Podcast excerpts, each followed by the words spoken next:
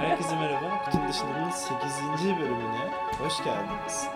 İnanamıyorum. hayatımıza başladığımız 19 Haziran 2007 tarihinden bu yana toplamda 8 bölüm yaparak bence bu arada Türkçe podcastlerin %90'ında bu tarz bir davranış var. Biz oradan nasıl sapıyoruz? Şöyle sapıyoruz, biz 8. bölümü yapıyoruz. Genelde insanlar başlıyorlar, deniyorlar, bir daha deniyorlar. Son bir soluk derken Bırakıyorlar. e, bırakıyor. Biz ne yaptık? Geçtiğimiz aylarda yani beraberliklerimizin bir sebebi var yani sonuçta. Birincisi yeni bir e, altyapıya geçtik. Nasıl bir altyapı? Ses kayıt cihazı aldık şu an. Çok güzel ses kaydediyoruz. Hatta Neredeyse profesyonel. aynen öyle. Gelecek bölümlerimizde belki özel mikrofonlarımız falan olacak biraz daha bütçe ayırdığımız zaman. Ve daha kaliteli, daha derin, Uf. daha güzel bir Ben hep yaka Ortam. mikrofonum olsun istedim. Yayın hayatım boyunca. Şimdi ilginç bir anekdottan bahsetmek istiyorum. Şimdi Spotify e, verilerimize bakıyorum da dinleyici kitlemize çok az dinlenmişiz Spotify'dan oraya geçtim. Genelde iTunes'tan dinleniyor. Ama artık Spotify'da da varız değil mi? Varız varız. Ama şöyle ilginç bir şey var. Ee, burada şeyi görebiliyoruz. Dinleyicilerimizin hangi artistleri, hangi müzisyenleri dinlediklerini. Oo. Burada birinci sırada Kahraman Deniz diye birisi çıkıyor. Ben ilk kez gördüm. Az önce de bir şarkısını açtım. Bilmiyorum. Sonra Ben Fero var. Sonra Canbay ve Walker var. Ondan sonra Ondan sonra çocuk şarkıları Süperstar var. En sonunda Düş Sokağı Sakinleri var. Galiba ben bu ilk beşten sadece bir tanesini biliyorum. Hangisi çocuk şarkıları Süperstar? Distoka sakinleri. ya enteresan bir aslında e, komünite olmuşuz. Baksana hani rap var. Ama bu demek ki kitlemiz genç demek oluyor bu yani çünkü ben Baksana çocuk şarkıları Süperstar yani. Aynen ya ben Fero işte böyle lise, üniversite desek Muhtemelen çocuk şarkıları falan. çocuklarını açıyorlar bu şarkıyı da. E, daha bir yaşlı, daha yaş almış dinleyicilerimiz. Bir soracağım. Düz sokak sakinleri bunun neresinde kalıyor? Demek Evet, ki ortada bir yandan da yani. şey var aslında. Herkesin private session'ı aldığı yani Spotify'da gizli sekmeyi aldık, gizli moda aldıktan sonra dinlediği grup da düz sokak sakinleri demek. Yani normalde Ben Fero, işte Canbay ve Walker'cılar ama sonra böyle gün içinde böyle duygusal moda girip ya da akşam böyle yatağa, yatakta kendiyle baş başa kaldığı zaman Spotify'da gizli moda alıyor ve düz sokak sakinleri açarak uzaklara bakıyor ve kederleniyor. Ama gizli moda alıp düz sokak sakinleri dinlemezsin. Gizli moda alıp Aleyna böyle Tilki popüler, dinlemez. evet kulağına takılan Hack yapıyorum. kulağına takılan ama kimsenin bilmek istemediği o aptal şarkıları dinlersin yani. Değil mi? Bilmiyorum öyle bir trend olduğunu bilmiyorum açıkçası. İlginç bir dataymış. Enteresan. Buradan daha bir şeyler çıkar. Önümüzdeki bölümlerde bunu tekrar kurcalamaya devam edelim bence. Yani bir seneye falan herhalde. Ama yılbaşı özel bölümü yapıyoruz mesela. O hoş bence. Bir kere yapmışız yani daha önce. 2017 bit sonunda 2018'e girerken yapmışız. 2017'den şu yıla ilk zaten iki tane yılbaşı e, Evet birini yapmışız. Birini belki yapmışız. bu sene de neden olmasın hatta belki de başka bir yerde falan diyerek. Şimdi hemen iTunes'taki yorumlara dönüyorum. Şimdi Umarım. öncelikle Umidet isimli bir dinleyicimiz şey demiş. Podcast kanalı seçmemde çok titizim. Sanki bu Özgür Perileri dinledikten sonra tüm bölümlerinizi dinlemeye başlayacağım. Bir Azerbaycanlı İranlıymış, Türk dünyaya gelmiş ama sınır ve bölgeye inancı olmayan sıradan bir canlıymış. Valla çok iyi. Yani ben şahsen onları oldu. Bunu okuduğum zaman da bir gaza gelmiştim. Uf çok iyi yeni bölüm yapmalıyız diye ama üzerinden 4 ay mı geçti? 3 ay. 3 ay geçmiş. Onun dışında yeni yorum var mı diye bakıyorum da yani işte çok iyisiniz. işte süpersiniz gibi şeyler dışında başka bir yorum yok. Bugün aslında geçtiğimiz konseptten de farklı bir konsept yapacağız galiba Melike. Bir parantez açayım. Hani yeni dinleyicilerimiz vardır belki aramıza katılan. Bir kutunun dışındanın konsepti şu aslında. Melike'nin aklına ya şu konu hakkında ne düşünüyorsun diye bir şey geliyor. Sonra ben onun fikrine tamamen zıt bir şey söylüyorum. Öyle olunca bir tartışma ortamı doğuyor. Olaya böyle farklı açılardan bakıyoruz. Ama mevzu e, aslında çok da böyle insanın oturup düşünmediği, ilk duyduğunda hadi oradan bu da konuşulur mu dediği ama konuştuğunda da oha vay anasını hakikaten ya bu kadar derin bu konu dediği konular oluyor. Ya aslında genelde şöyle oluyor. O fikir böyle çok kabul ettiğin, üzerine hakikaten hiç düşünmediğin, ezbere aldığın programın hani şey bir amacı yok. Biri demiş ki mesela çok boş muhabbet yapıyor. Ya böyle- Bakış açısı. Sübjektif sonuçta bu canım yani kimine göre bu muhabbet boştur kimine göre başkası ben buna alınmam şahsen. Ya ben de alınmadım ama zaten öyle bir iddiamız da yoktu. Ben hani evet. kalkıp buraya işte makalelerle işte bakın böyle de bir gerçeklik var ve hepimiz bu gerçekliğe dair hayatlarımızı şekillendirmeliyiz falan gibi bir iddiam. Yok zaten hani böyle bir yayın güdümüz de yok. Sadece bu tarz düşünce pratikleri hayatın her yerine böyle bir şey gibi sızıyor böyle. Böyle kı- kılcallardan hani bir kere bir şeyle ilgili bir kabulünü üzerine hiç düşünmediğin bir şeyi yıktığın zaman diğerlerini yıkmaya da cesaret ediyorsun aslında. O yüzden bu bir başkasının hayatına etki eder ya da etmez. Ama ben bunun üzerine düşünmeyi seviyorum yani. Bir yere Aslında bağlamıyorum. kutunun dışındaki kutu Pandora'nın kutusu mu? Güzel gizemli kalmış. Hmm. Gizemli kalmış kimsenin düşünmediği, açmaktan çekindiği kutuları bir bir açarak insanlığa aslında büyük bir faydada mı bulunmuş oluyoruz? Hmm. Yoksa- Boş muhabbet işte falan mı? Bilmem. Bence ikisi de değil. Ee, o zaman e, şimdi bugün hani nasıl bir şey, e, ne konuşacağız, ne edeceğiz Aslında falan. bugünkü konu yine benzer bir şeyden çıktı ama bu konunun doğrusu yanlışı yok yani. Konunun da kendi içinde doğrusu yanlışı yok bence. O yüzden bizim de tartışabilirliğimiz çok çok subjektif olduğu için aynı düzlemde olmayacağız ve tartışamayacağız muhtemelen. Ko- konu ne? Yani ben tartışabilirim Konu biliyorsun. konu konu alfabetik sıra. Birazcık böyle ö- ön araştırma da yaptım. Alfabetik sıra denilen şey nasıl oluştu? Neden böyle bir sıra var? Neden A en başta da B ikinci sırada da Z Alfabetik sonda? sırayı bir alabilir miyiz senden? İstersen ben de söyleyebilirim. A, B, C, Ç, D, E, F, G, yumuşak G, H, I, I, J, K, L, M, N, O, Ö, P, R, S, Ş, T, U, Ü, V, Y, Z. Süper tamam okey. Bu bildiğimiz alfabetik sıra ama bununla ilgili e, birkaç işte Türkçe, İngilizce falan bir şeyler aratınca çok doğrudan bir doküman bulamadım açıkçası. İşte çok eski Anadolu medeniyetlerinden bir tanesi kendi alfabesinde A'yı başa koymuş. Başka bir medeniyet daha A'ya benzer bir harfe sahipmiş. O da en başa koymuş.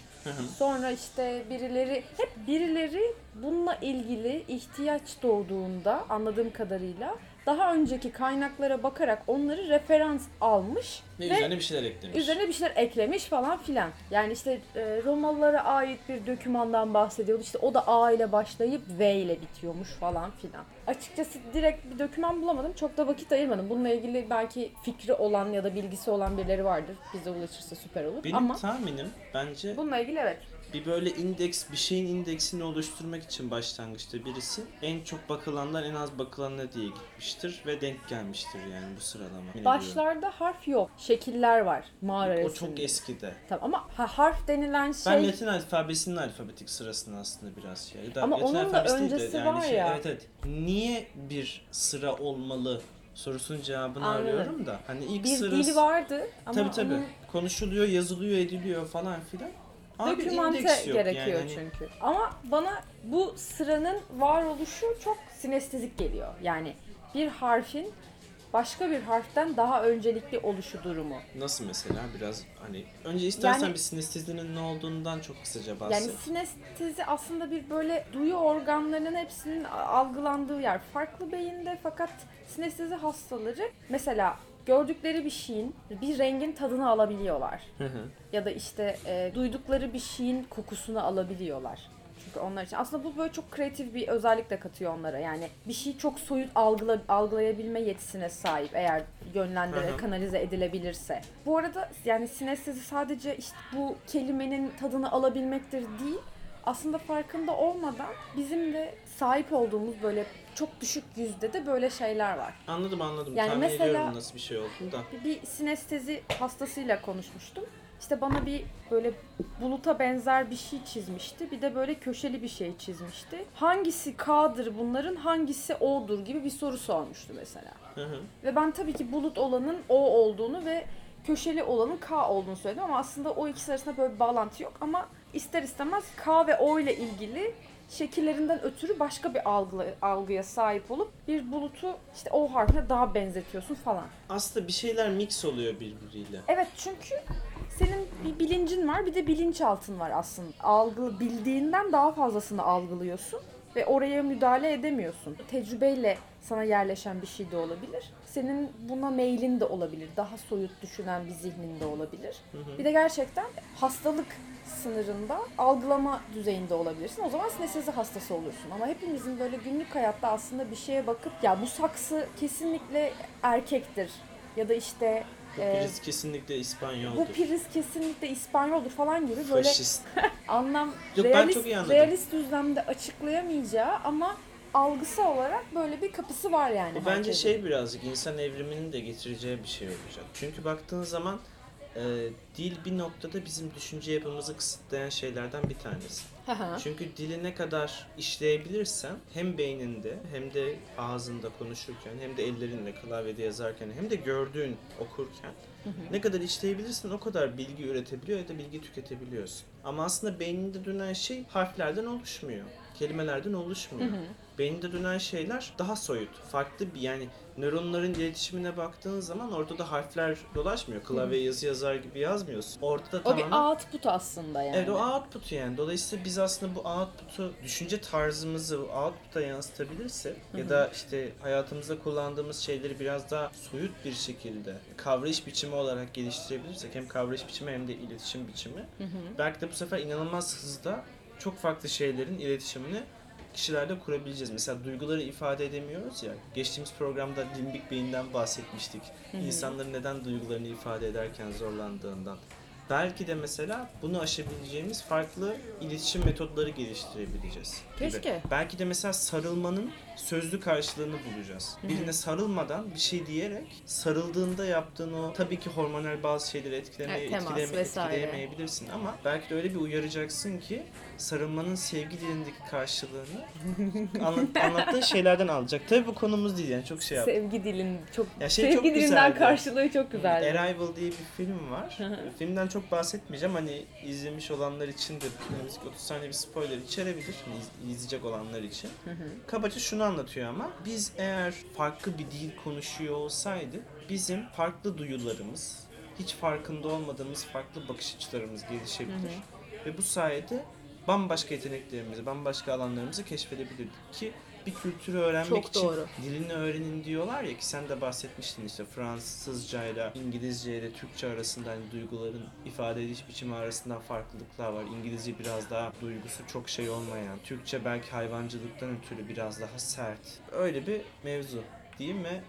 Şey yap, Bir şey diyecektim. Ha bu arada o tek taraflı bir şey de değil. Yani evet beynin algılıyor ve bir şeyleri o zamana kadar öğrendiğin dilde kelimelerle ifade ediyor değil aslında.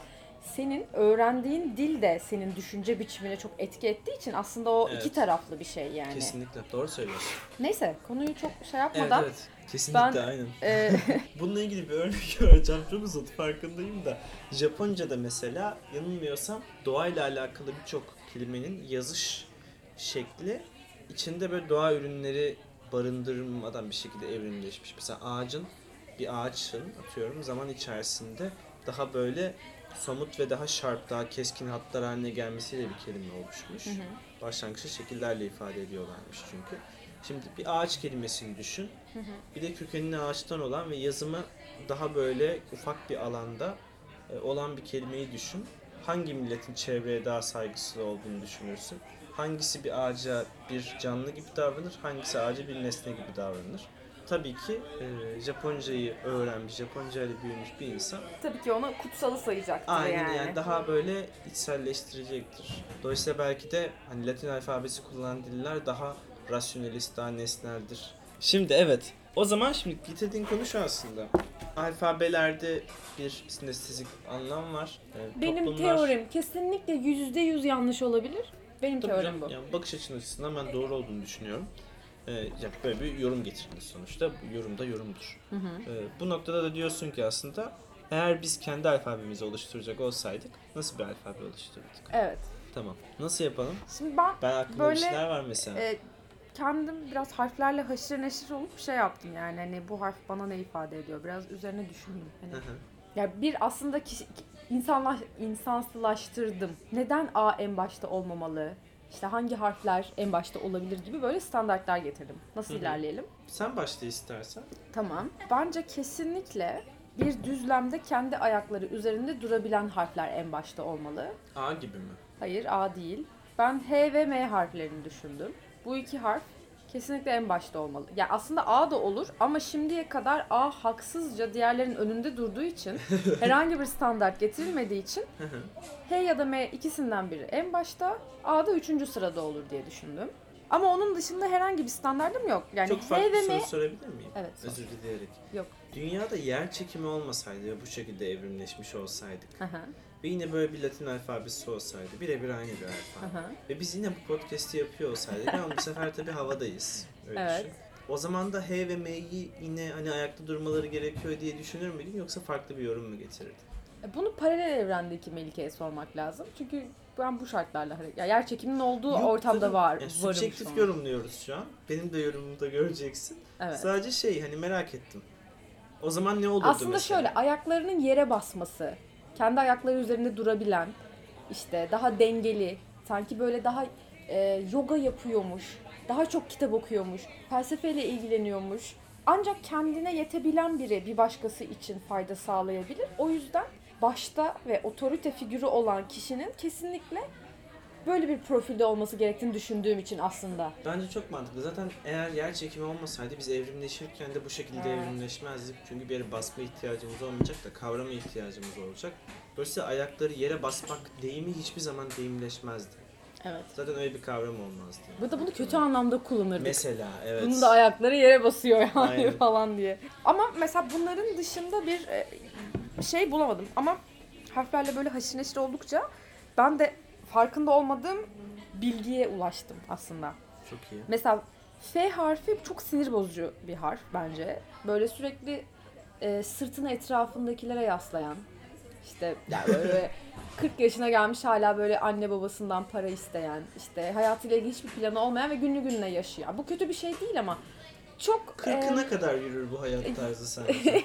evet, Influencer değilsen kırkından sonra ne yapacağını bir düşünmen Ya daha lazım. doğrusu şöyle sadece kendini düşünüyor bunu yaparken yani bencilce. Bir yerlerden ke- kendini bir şekilde idare edecek yolu bulmuş. Sıkıntılı bir tip yani. Sadece zarar. Mesela T harfi aynı şekilde çok manipülatif. Neden? Küçük yazılırsa artı, büyük yazılırsa böyle köşeli. O yüzden böyle sanki nabza göre şerbet veriyor sürekli. Den- Okey. dengesiz. V, Y, Z harfini üçlü olarak algılayabildim. Birkaç iyi harf. Bunlar bir e, rock, bunların bunların bir rock müzik grubu var. v ve Z sürekli kavga ediyor ve Y sürekli sorumluluk alıp aralarını yapıyor. O yüzden çok yıpranmış. Yani Y sürekli böyle şeyde, terapide yani anladın mı? Böyle içine kapanmış. Hani. Şu an ağlayacağım. Y, y erkek. Kahroluyorum. Mesela PRS harfi Pırasa. pırasa dışında hiçbir şey ifade etmedi. O yüzden sanki pırasanın adı konulabilsin diye sonradan alfabeye eklenmiş. sonradan eklendiği belli olmasın diye de ortaya bir yere eklenmiş gibi bir his. Yumuşak G hak ettiği değeri asla bulamamış bir harf. Çok üzücü değil mi ya? Mesela hani direkt harf olarak söyleyemediğin bir harfin "Iıı." hani çok üzücü değil mi? Bayağı üzücü. Ben yumuşak yani en çok hangi harf olmak istemezsin? Kesinlikle yumuşak G. Yani hani Bence de öyle. O ve Ö de bir ikili. Ee, Baya lanetlenmiş yani. Bütün hayatını yalnız geçirmeye mahkum. Sadece tamamlayıcı olarak bir yerlere gidiyor. Hani. hiçbir şeyin başında bulunamıyor. Evet yani. Umursanmıyor Hani falan. liderlik vasfı yok. Bence toplumdaki kadın. Ah ah. Ee, o ve Ö harfi de bir ikili olarak yüklendi. Hı hı. Ee, o normal bir hayatı var ama geceleri hırsızlık yapıyor ve çıkarken maske takınca Ö oluyor falan gibi böyle bir de- yani saçma. M harfi ailede insanların çekindiği ama derdi olduğunda da ilk gittikleri kişi. Böyle e, N harfi de M'nin gölgesinde kalmış bir harf. M ile N aslında böyle akrabalıktan doğan bir yakınlıkları var ama hiç ortak noktaları yok. İki neyi zaten bir araya getirdiğinde bir kısmı fazla kalmakla beraber bir M oluşturabiliyorlar. A harfi diktatör, T harfini zaten söyledim. O zaman senin alfabetik sıran nasıl oluyor? Ben bununla ilgili sistematik tek bir şey yaptım dediğim gibi. Ayakları yere basan. Yani dik durabilecek olan harfler başta olmalı. Çünkü bunlar Evet. yönetici profiline sahipler dedim. Onların dışındaki kısım için bir şey geliştirmedim. Sistematik geliştirmedim aslında. Belki biraz burada ortaya çıkar. Anladım. Senin şeyini dinledikten sonra, yorumlarını dinledikten Yani sonra ben belki. aslında iki tane alfabe tipi geliştirdim. Hı hı. Bir tanesi beni gülümsettiği ve mutlu ettiği için bir alfabe. Hı hı. Bu alfabenin ilk 6 harfi belli. Onun dışındaki 23 harfinin sırası çok önemli değil. Onları bir şekilde hani insanlık olarak bir araya gelir karara bağlarız. Benim için Hı hı. hiçbir sıkıntı yok. Ama 6 harfi ben şey olarak düşünüyorum. Önce şundan bahsedeyim. Bir alfabenin sırası niye önemli diye düşündüm. Dedim ki artık Ansiklopedi, Sözlük. ansiklopedi ya da sözlük yok yani kullanmıyoruz aktif olarak çok fazla. Hani elektronik şeyler var yazıyorsun ve Hı hı, çıkıyor direkt. simultane çeviriyor ya da Wikipedia'dan falan bakıyorsun. Simültane mi? Evet yani simultaneously whatever. Onun dışında hani alfabe başka niye gerek var? Aslında gerek yok. Kullanım alanlarımızda zaten biz özel şeylerini yaratmışız. Mesela klavye dediğin şey alfabenin harflerini içeriyor ama bir sırası alfabeye göre değil. Yani yazış tarzına göre hani F klavyenin de o şekilde hani Türkçe'ye uygun bir şekilde yazım davranışlarına göre şekillendirilmiş. Hı hı. Dolayısıyla ben dedim ki bunun daha böyle üst bir amacı olmalı. Mesela bu amaç da olmalı. Benim aklıma gelen eee, iki şey oldu. Bir, insanları onore etmek. Yani gerçekten başarılı olan insanları onore etmek için alfabetik sıra düzenleyebiliriz. İki de Nasıl yani? biz anlatacağım. İkincisi de biz düşündüğümüz zaman bizi bizde bir duyguyu çağrıştıracak. Ben de açıkçası mutluluk diye düşündüm. Hı hı. Dolayısıyla mutluluk için yarattığım alfabenin ilk altı harfi B, C, D, Y, Z, I olurdu. B, C, D, hatta şöyle olurdu. B, C, D, Y, Z, I alfabesi olurdu. Bunun da tek sebebi geçmiş olsun yakın zamanda hastaneden çıkan Mehmet Ali Erbil'den aklımıza kalan Çarkıfelek programından dolayı olurdu. 90'lar çocuğu her olmak. Ne kadar, her ne kadar Mehmet Ali Erbil'i izlediğimde genelde gülmesem de e, o şımarıklığı falan insanda böyle bir hani Ama o dönem maruz kalındı ona zaten. Ya bilmiyorum sempatik bir adam yani. Ee, Bundan dolayı hani bizi mutlu etmesi ve gülümsetmesi açısından BCD'ye Z'yi koyardım. Alfabenin başına. Kalan harfler önemli değil. Onu bir şekilde insanlık olarak bir araya gelir karar veririz. İkinci alfabem de Mirkela alfabesi. Bunu da aslında Mirkelam'ı onore etmek için yaratmak isterdim. Hı hı. İşte ilk 7 harfi Gerçekten Mirkela. bir alfabe oluştursan aklına gelen ilk kişi Mirkelam mı? Yo Mirkelam'ı sadece çok başarılı bir sanatçı olarak görüyorum. Yani gerçekten çok iyi bir sanatçı olduğunu düşünüyorum ve gerçekten sinestezik bir sanatçı. Şarkılarını dinlediğin zaman başka türlü o şarkılarda bir anlam bulmak gerçekten çok güç. Düşün biraz hak vereceksin yani gerçekten öyle. Onlar bir İşte bu tribute kapı. payı. İşte bu da alfabesi yani hani o tarz bir şey düşündüm. O zaman herkes birine bir alfabe adardı. Gene Mesela. kaos olurdu. Mesela niye kaos olsun ki? Amacı olan bir şey değil ama Hayatımızda kullanmıyoruz. Ben mesela en son ne zaman alfabetik sıra hani önemli diye düşündüm. Ne zaman hayatıma girdi? Girmedi yani. tez yazarken. Ya full dok- sıralıyorsun dök- döküman yani işte. Okey ben Mirkela kısmını geri alıyorum. O büyük sıkıntılara yol açar insanlıkta. Hayır herkes kendisini oluştursa gene şey olur. Yani bir sistematiğe oturtman lazım. Evet. Dolayısıyla aslında sübjektif her şeyi ortadan çıkarıyor olmamız lazım. Evet. Aslında sinestezik şekilde yorumladığın alfabe altyapısını da ortadan kalkıp daha rasyonel bir şeyin ortaya konulması lazım. Ben Nesnel ama de- şeyimi söyledim, açıklamamı söyledim. Yani iki boyutlu hale geldiğinde ya iki boyutlu bir ya kalkıp da şu an herhangi bir maddeden H, M, A harflerini oluştursan bunlar kendi başlarına ayakta durabilirler. Okey şöyle diyebilir miyiz o zaman? Ne Belli diyebiliriz? konularda rasyonel şeyler bir araya gelebiliyor. Ama alfabede kullanıma göre bir sıralama yapmak çok mümkün değil. Niye? Çünkü bilim dünyasında farklı, sebzeler arasında farklı, süpermarketlerde farklı, bilgisayarlarda farklı, Wikipedia'da farklı. Birçok yerde harflerle başlayan kelimelere sahip nesnelerin ya da soyut düşüncelerin Hı hı. sayısı her alanda farklı olduğu için Hı hı. Kullanım fazlalığına göre sıralamak çok da mümkün olmayacak. Mümkün Dolayısıyla değil. yapabileceğimiz iki şey var aslında. Hı hı. Bir, bir tane kriter belirleyerek sıralamak. Evet. Bu kriter ne olabilir? Ayakta durabilitesi olabilir mesela.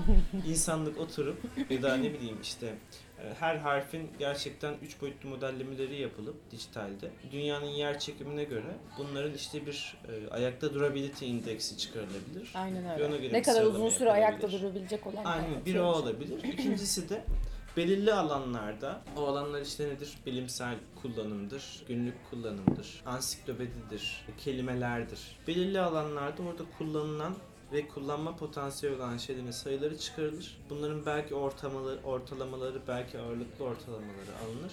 Hı hı. Buna göre en çok kullanılacak olan en alınır?